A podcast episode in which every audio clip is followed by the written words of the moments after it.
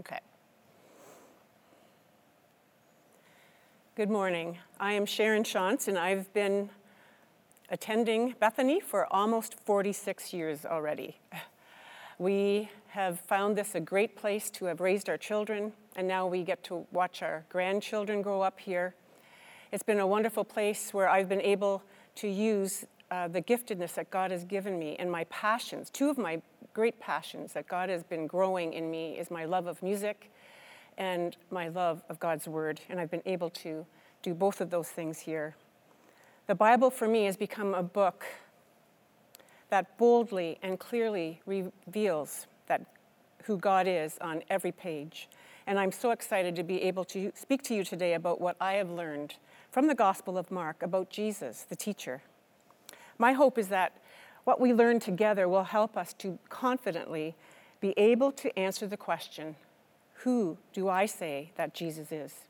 And then, secondly, and maybe more importantly, what difference does it make in how I live after I know and believe who Jesus is?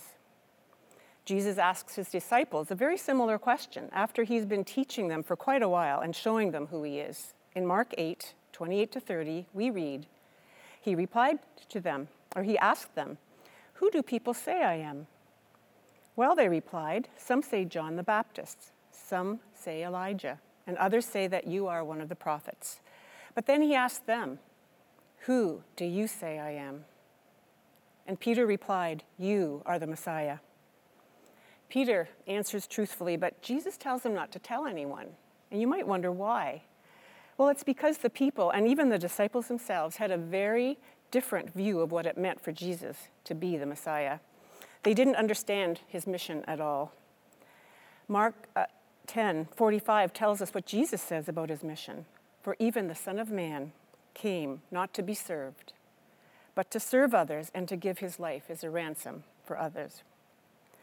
Don't get hung up by Jesus' description of himself as the Son of Man this was his favorite way to describe himself as Messiah. And as Messiah, he was truly, fully human and fully God. Everyone thought and hoped that Jesus' coming in power would save them from Rome. Jesus said his death would save them from an even greater slavery than Rome's sin. The Messiah was coming as a servant king, and this was not at all what they were anticipating. He was supposed to be the king who was going to lead them to kill the Romans, not the king who was going to come to die himself. As well as confusion about Jesus' mission, there was growing animosity from the religious crowd. And by this I mean the leading priests, the religious teachers of the law, and the elders, also known as the scribes and the Pharisees. The Pharisees were a Jewish religious group that zealously followed all of the Old Testament laws, as well as new traditions that they added. Actually, over 600 new traditions they added. It's interesting also to note that there's a Jewish political party called the Herodians. They were hoping to put someone from Herod's line onto the throne. The Pharisees and Herodians were generally at odds with each other. But when Jesus came on the scene, they joined forces together to plot how they could kill Jesus. All through Jesus' ministry, the religious crowd is getting more and more upset with his actions and his teachings. In Mark 11, 27 to 33, we see them hoping to trap Jesus into saying something, anything, for which they could accuse him. Again, they entered Jerusalem, we read. As Jesus was walking through the temple area, the leading priests, the teachers of the religious law, and the elders came up to him, and they demanded, By what authority are you doing all these things? Who gave you the right to do them? I'll tell you by what authority I do these things if you answer one question, Jesus replied. Did John's authority to baptize come from heaven, or was it merely human? Answer me. They talked it over among themselves. If we say it's from heaven, he will ask why we didn't believe John. But do we dare say it was merely human? For they were afraid of what the people would do, because everyone believed that John was a prophet. So they finally replied, We don't know. And Jesus responded, Then I won't tell you by what authority I do these things. What Jesus meant by these things was what Pastor Andrew spoke about last weekend. It was just the day before. Jesus had come into the temple court and overturned the tables of the money changers and the benches of those selling doves. Jesus was directly challenging the authority of the high priest because it was the high priest who allowed this to be happening in the temple courts. Jesus had been challenging their proud attitudes, their authority, and their dishonorable motives from the beginning of his ministry. Here, they wanted to trap Jesus with a question that would show him to be a blasphemer or a fanatic, a lunatic. Instead, Jesus, as he often did, asked them a question about John the Baptist this time. Now the ball was back in their court. They had not stood up for John or tried to get him released from prison. In fact, they were as irritated by John the Baptist as they were irritated by Jesus.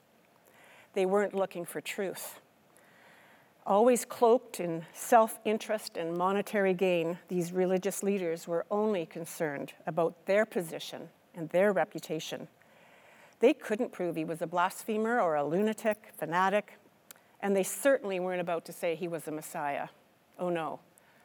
That would mean that they would have to give over control to the Lord Jesus Christ and give their allegiance to who Jesus said he was as the Messiah. There's an application here for us. If we reject Jesus' claims like they did, we have a greater problem than intellectual doubt. We're rebelling against Jesus' control and his authority over our lives. C.S. Lewis a great Christian apologist, and I'm sure you've read the Chronicles of Narnia, which he has written. He said this A man who is merely a man and said the sort of things Jesus said would not be a great moral teacher. He would either be a lunatic on the level with a man who says he's a poached egg, or else he would be the devil of hell. You must make your choice. Either this man was and is the Son of God, or else a madman or something worse. You can shut him up for a fool, you can spit at him, and you can kill him as a demon, or you can fall at his feet and call him Lord and God. But let us not come with any patronizing nonsense about his being a, a great human teacher. He has not left that open to us. He did not intend to.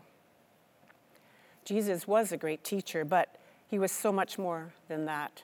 And it boils down to us accepting his authority over us. Why do we have such a problem with authority? Maybe it's the S word, the O word, submission, obedience, all words that we in our culture of rights really struggle with. And as we've seen, it's not so very different from the culture in which Jesus lived. As we ponder who Jesus is, I'd like to take us back to the beginning of Mark's story about Jesus and look at the themes Mark highlights about Jesus' purpose in coming and his authority is shown by what he taught, but also by what he did. Mark is clear about what he wants to tell us about Jesus. In Mark chapter 1, verse 1, this is the good news about Jesus the Messiah, the Son of God. This is the message of Mark. He wasn't one of the 12 disciples, so he would have gotten his information from his mentor, Peter, who spent a lot of time as a disciple walking closely with Jesus.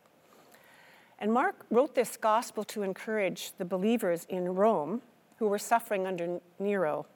And this would have been written to them after um, Jesus' death and resurrection, when they would have gotten this gospel. The believers in Rome were teetering daily with having to choose between allegiance to Jesus Christ or doubt and denial and defection of their faith. It was important to Mark to prove beyond a doubt that Jesus was the Messiah. He presents a rapid succession of vivid pictures of Jesus in action, emphasizing his supernatural powers, his miracles, his divinity, and his personal encounters, more than his discourses and sermons, which we see in some of the other Gospels.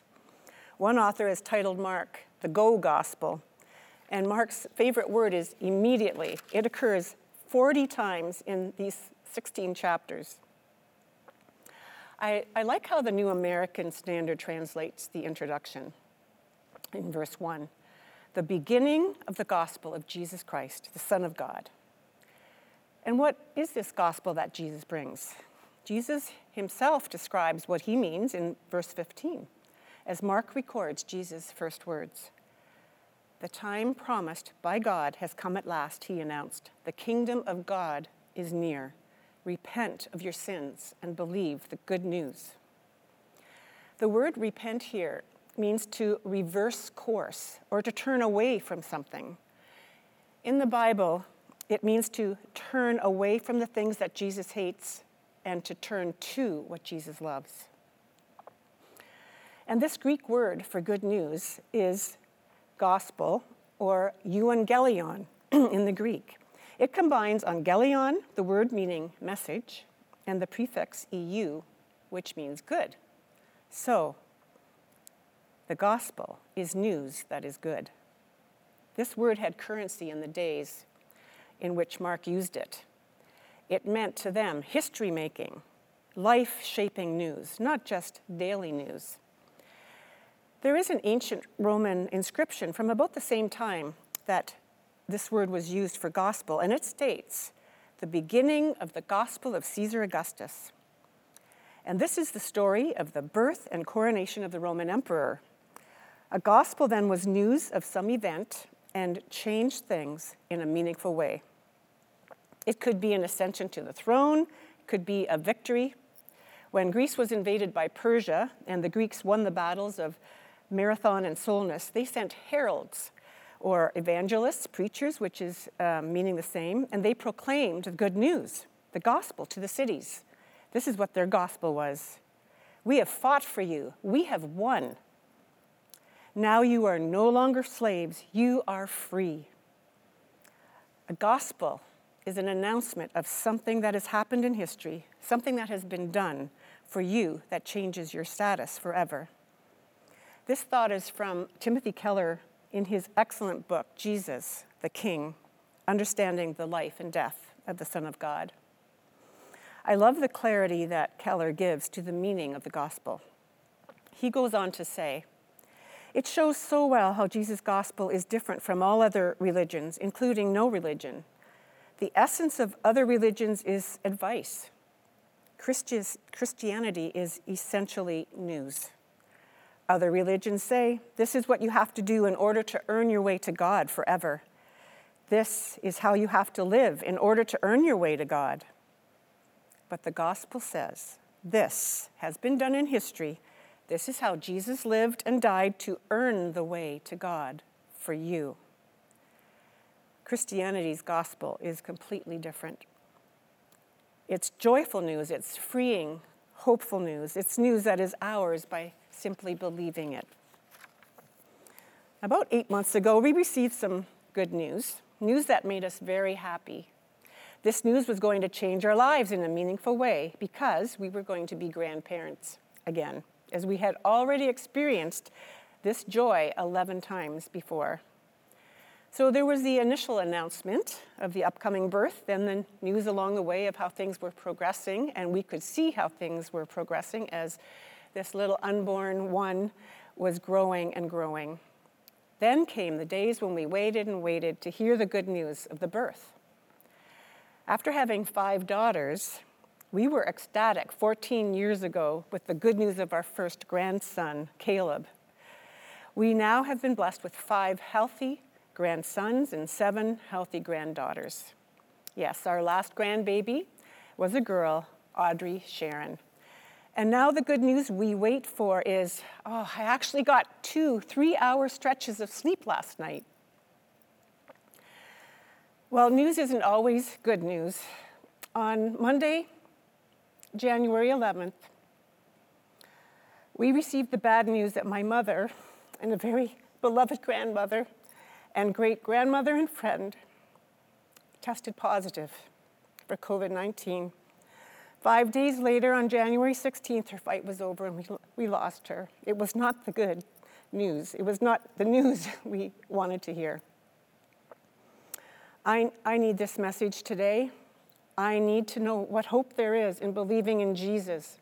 I need to be sure who Jesus is.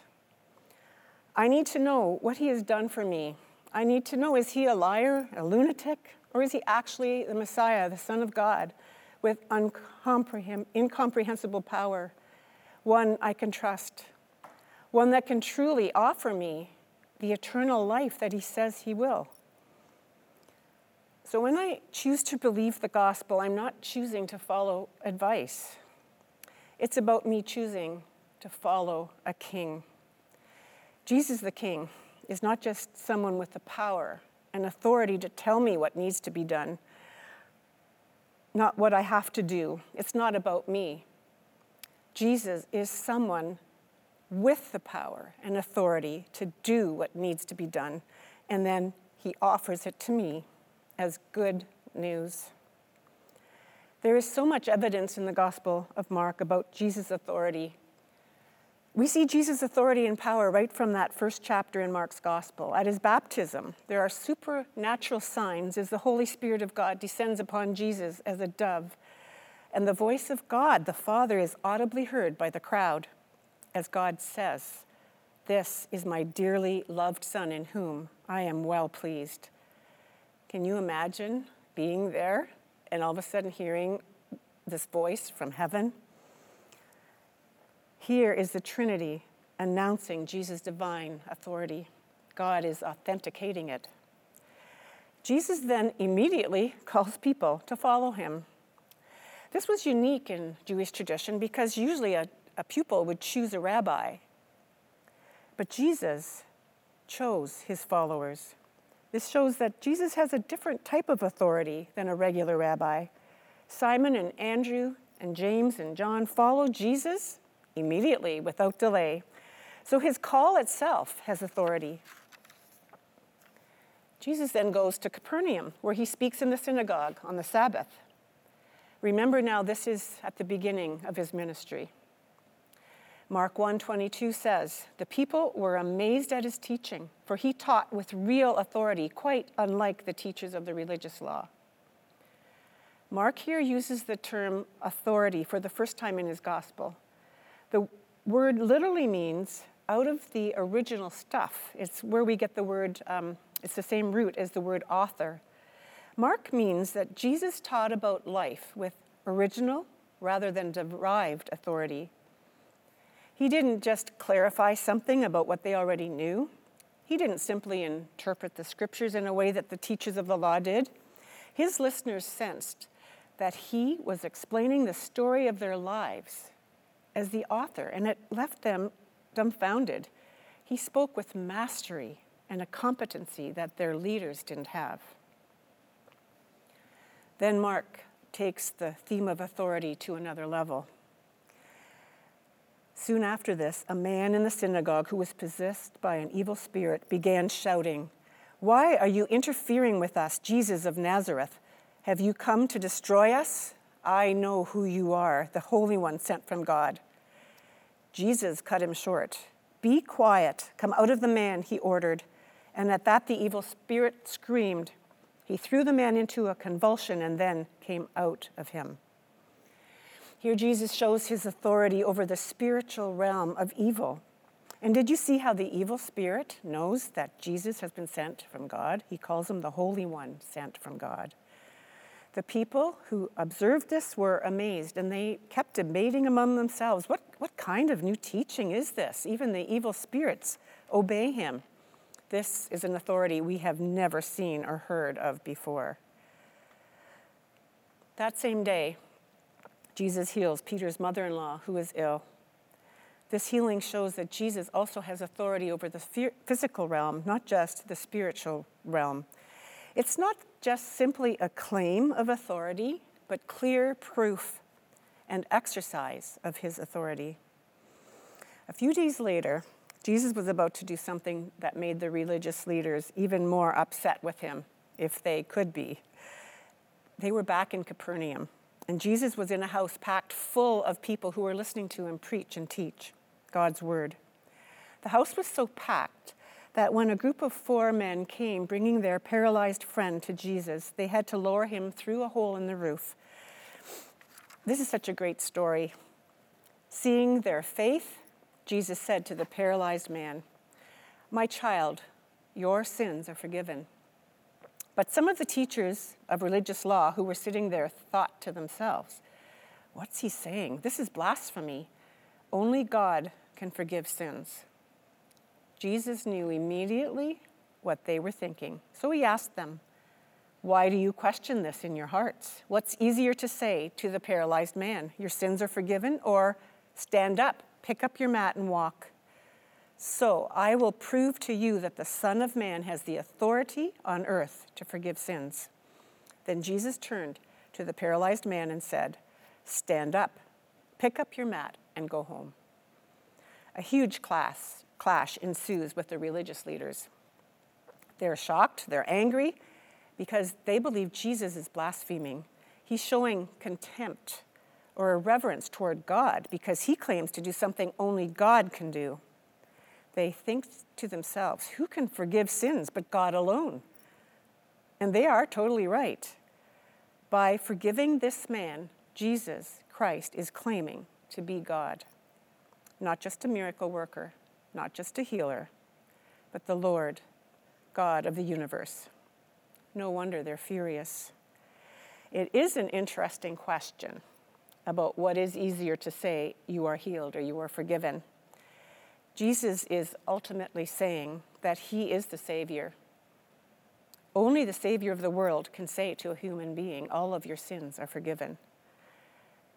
This man, just like us, has a deeper need than just being healed. And Jesus starts to address this here in his ministry. We may think we want fame, wealth, health, success, recognition, and God can give that all to us, but He knows it's not enough to heal our discontent. There is a sin issue, and only Jesus can deal with that. When the Bible talks about sin, it's not just referring to the bad things we do, it's not just about lying or lust or whatever the case may be. It's ignoring God in the world He has made. It's rebelling against Him by living without reference to Him. It's saying, as good old Frank Sinatra told us in his song, I'll do it my way. Jesus says this is our, our main problem. And what is his answer? We need a relationship with God Almighty through Jesus Christ as we believe the good news that Jesus heralds. We need to repent. We need to turn away and turn back to God. We need to believe the gospel. Jesus not only speaks the good news, he is the good news, the gospel. So Jesus has shown his authority over sickness, and in fact, the Gospels in total record over 30 healings to show this authority. In Mark, he, he shows his authority over evil over and over by casting out demons many times in many places. He exercises his authority to forgive sins, as we've seen. He shows his authority over the physical realm as he calms the winds and the waves by just a rebuke silence, be still.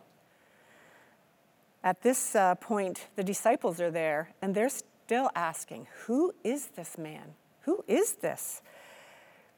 They also see Jesus multiplying bread and fishes for two crowds. He shows his authority over death in the raising of Jairus' daughter. Mark goes on to stack up layer upon layer of evidence to show that Jesus' authority extends to every realm of life. The audience of the day is continually being amazed and astonished at Jesus' wisdom and power. And those are two other words that are repeated over and over in Mark's gospel. Everyone is just amazed and astonished. They can't understand it. I'm not sure I can understand it. It's hard. Who of us can fully understand the immensity of who this God man, Jesus, is? But we can respond to what we know. Jesus is saying to us, as well as those fishermen and tax collectors and others, Come, follow me, because I'm the king you've been looking for. Follow me, because I have authority over everything. Jesus has brought us the gospel the good news, the news, not advice, the, the news that changes everything about our lives here as well as our eternity. So Jesus asks us, Who do you say I am? If we say that he is the Messiah, our Savior, we have to think about why we are following him. I like how Timothy Keller says it. Jesus says, You see, if you have me, I will actually fulfill you. And if you fail me, I will f- always forgive you. I'm the only Savior who can do that. But it is hard to figure that out. Many of us first start going to God, going to church because we have problems. And we're asking God to give us a little boost over the hump so that we can get back to saving ourselves, back to pursuing what we think is our deepest wish. The problem is that we're looking to something besides Jesus as Savior. Almost always, when we first go to Jesus saying, This is my greatest wish, his response is that we need to go a lot deeper than that. If Jesus is my God and King and Savior, what does it mean to me? My challenge for, for you in the next coming weeks is to read the Gospel of Mark, just one chapter a day. Get yourself a notebook in which you can write down what you observe about what Jesus has said or something he's done. And then, as you think about that truth, write down how it could impact your life in your actions, in your attitudes, and, and write that down. Here's a bit of my list about my response to Jesus' life and how it impacts me. It means that I will give my total allegiance to Jesus. I will submit my life to Him. I'll obey His words as I come to understand them. It means I don't have to be afraid because Jesus has authority and power over everything. He wants to hear my prayers and He will answer them. He desires to be in relationship with me. It means that He has sovereignty uh, over my life. Sovereignty. That's a big word. It just means total control, total sovereign as king. But it's not just over my life, He has sovereignty over the whole world. Nothing will catch Him by surprise. Nothing has caught him by surprise. His sovereignty over all of life means I have rest. It means I can trust God because He is in control. It means I have good news to share. It's not about doing more, it's not about being perfect. It's about believing in God's provision for me through Jesus Christ. And that is good news, great news. It means that all I need, you have already done for me. It means that Jesus alone is the way, the truth, and the life. I choose life. I want to choose Jesus. The bad news of my mother's death, as hard as it has been to get my head around, is now softened by the hope of the eternal life that Jesus offered to her, but also to me because of his death and resurrection. My mother is more alive today than she ever was. And that same hope exists for each one of us who follow Jesus. What will you choose? The worship team will be sharing a song with us to respond to as together we praise God for what, what He has done for us. I invite you to think about who this Jesus is to you. If he is the Son of God, the teacher like no other, the king with authority over all things, will you pledge your allegiance to him? Will you fall at his feet and invite him to be the king of your life? Will you choose Jesus? Let's pray. Father God, today we come before you acknowledging our need of you. For some of us, it means trusting more in the truth, the truth that we have come to know about you, letting go of our control and allowing you to work in us. For others who don't know you yet, it will mean thinking about making that choice to be all in as a follower of the Lord Jesus Christ. Father God, we ask you to move among us and in us through your Holy Spirit. You know us better than we even know ourselves. Help us to sense your love, your compassion drawing us to yourself. As we sing together, use these words as our expression of praise and allegiance to you. In Jesus' name, amen. Done.